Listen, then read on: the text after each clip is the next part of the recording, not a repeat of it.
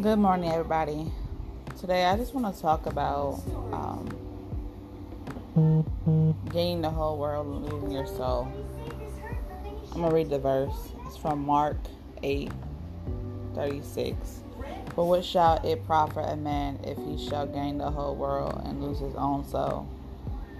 You know, you can have everything that you desire money, fame, fortunes, houses, all the friends in the world, all the girls or the guys in the world. But in the end, if you don't have Jesus, then you have nothing. This life is vanity. This life is a vapor. It, it, it goes by fast. Just, I was just thinking how I'll be turning 30 this year, and it's like, man, where life went to. You know, it goes that fast. So why are you wasting your years why are you wasting your years just just temporary things that's just gonna disappear? You know, money.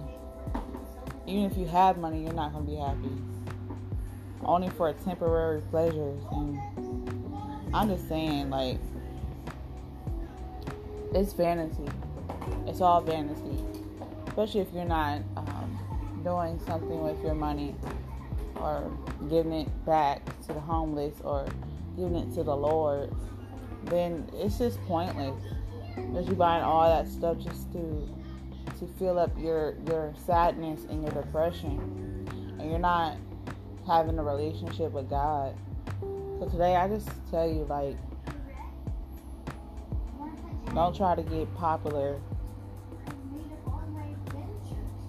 because you know you can gain all that but lose your soul in the end. There's no point.